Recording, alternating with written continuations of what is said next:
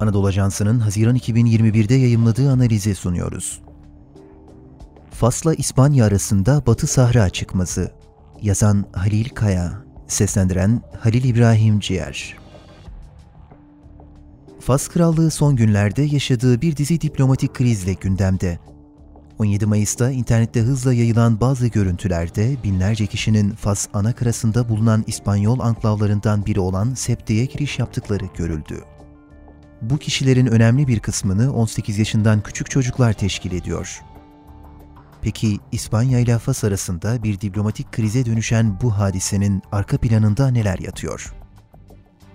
Son birkaç yıl içinde birçok devlet Batı Sahra'daki Dahle yahut El Ayun şehrinde konsolosluk açarak Fas'ın fiili olarak %80'lik bir bölümünü kontrol altında tuttuğu Batı Sahra'daki otoritesini tanımış oldular. Her biri diplomatik zafer olan bu gelişmelerden en önemlisi geçtiğimiz Aralık ayında eski ABD Başkanı Donald Trump tarafından alınan Dahle şehrinde Amerikan konsolosluğu açmak suretiyle Fas'ın Batı Sahra'daki egemenliğini tanıma kararı oldu. Her ne kadar Birleşmiş Milletler nezdinde sorun kesin olarak çözülmemişse de ABD'nin Fas'a İsrail ile ilişkilerde normalleşme karşılığında sunduğu bu tarihi fırsat, Fas'ın girişimlerini bazı Avrupa devletleri nezdinde hızlandırmasına neden oldu. Fakat bu girişimlerin her defasında istenen sonuçları verdiğini söylemek mümkün değil. Fas için hayati öneme sahip olan Sahra meselesinde tarihsel aktörlerden biri de İspanya. 1973'te Batı Sahra'yı İspanyol sömürgesinden kurtarmak için kurulmuş olan Polisario cephesi, Fas'ın bölgeye ilhakını tanımayarak 1976'da Sahra Demokratik Arap Cumhuriyeti'ni ilan etti ve Fas Krallığı'na karşı savaşını günümüze dek sürdürdü. 1975 ila 1991 arasındaki dönemde meydana gelen sayısız muharebenin neticesinde BM devreye girerek ateşkes sağladı.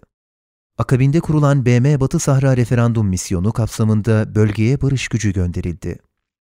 Bugüne kadar herhangi bir çözüm elde edilemediği gibi BM'nin çözüm için dayattığı referandumda bir türlü yapılamadı. Zira bölgedeki demografik yapı zaman içinde birçok değişime maruz kaldığı gibi Polisario cephesinin merkezi konumundaki Cezayir'in Tinduf şehrinde bulunan kampta ne kadar Sahravi ve ne kadar yabancıların yaşadığı da Polisario'nun ve Cezayir ordusunun kampa giriş ambargosu uygulamasından dolayı tespit edilemiyor. Güncel krizin kaynağı ise 2016'dan beri Polisario cephesinin liderliğini ve Sahra Demokratik Arap Cumhuriyeti'nin başkanlığını yürüten İbrahim Gali'nin 17 Nisan'da Cezayir Cumhurbaşkanlığı tarafından kiralanan bir uçakla İspanya'nın Zaragoza şehrindeki bir hastanede COVID-19 tedavisine alınmasıdır. Daha vahim olansa İbrahim Gali'nin Muhammed Ben Batuçe ismine düzenlenmiş bir Cezayir pasaportuyla İspanya'ya gizli bir şekilde getirilmiş olması.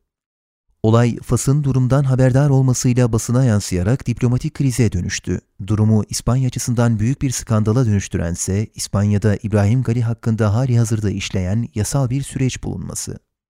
İspanyol vatandaşı olan birçok kişinin çeşitli zamanlarda Polisario lideri hakkında işkence, alıkoyma, adam kaçırma gibi şikayetlerde bulunması dolayısıyla İbrahim Gali, İspanya'da hakkında evvelce açılmış davalar bulunan bir şahıs.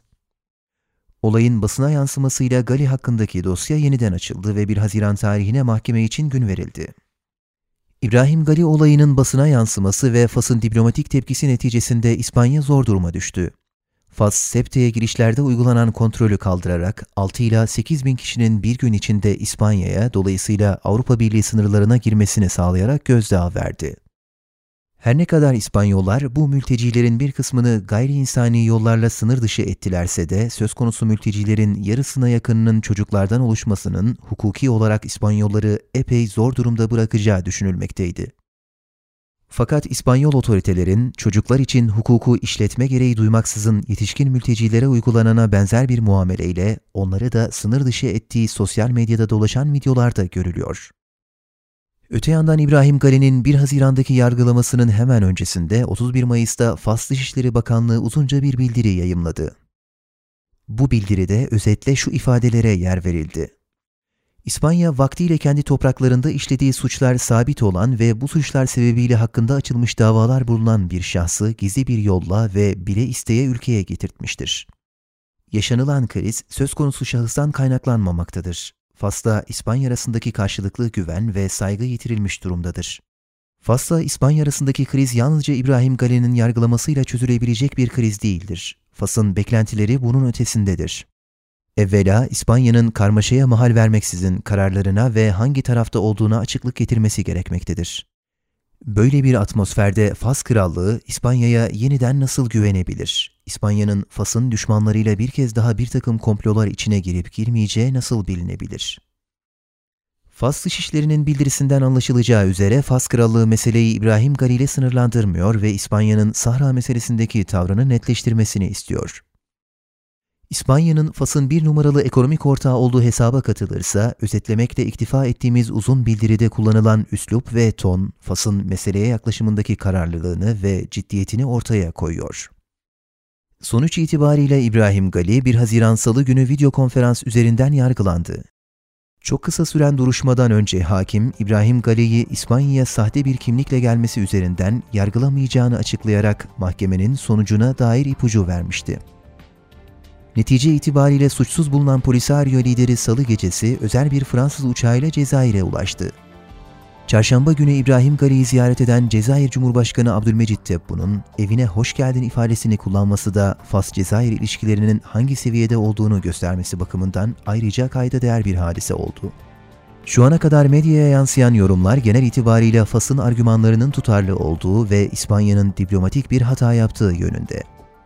Son olarak belirtmek gerekir ki Fas Krallığı, kendi anakarasında bulunan anklavların yani Septe ve Melilla şehirleriyle bir dizi adanın İspanya'ya aidiyetini kabul etmiyor. Dolayısıyla iki ülke arasındaki krizin daha da büyüyüp meskur şehirler ve adalar üzerinde daha büyük bir krize dönüşmesi de ihtimal dahilinde. Halil Kaya, Uluslararası Rabat Üniversitesi'nde doktora çalışmalarına devam etmektedir. Spotify, SoundCloud, Apple Podcast ve diğer mecralardaki podcastlerimizi dinlediğiniz için minnettarız. Lütfen abone olmayı unutmayın.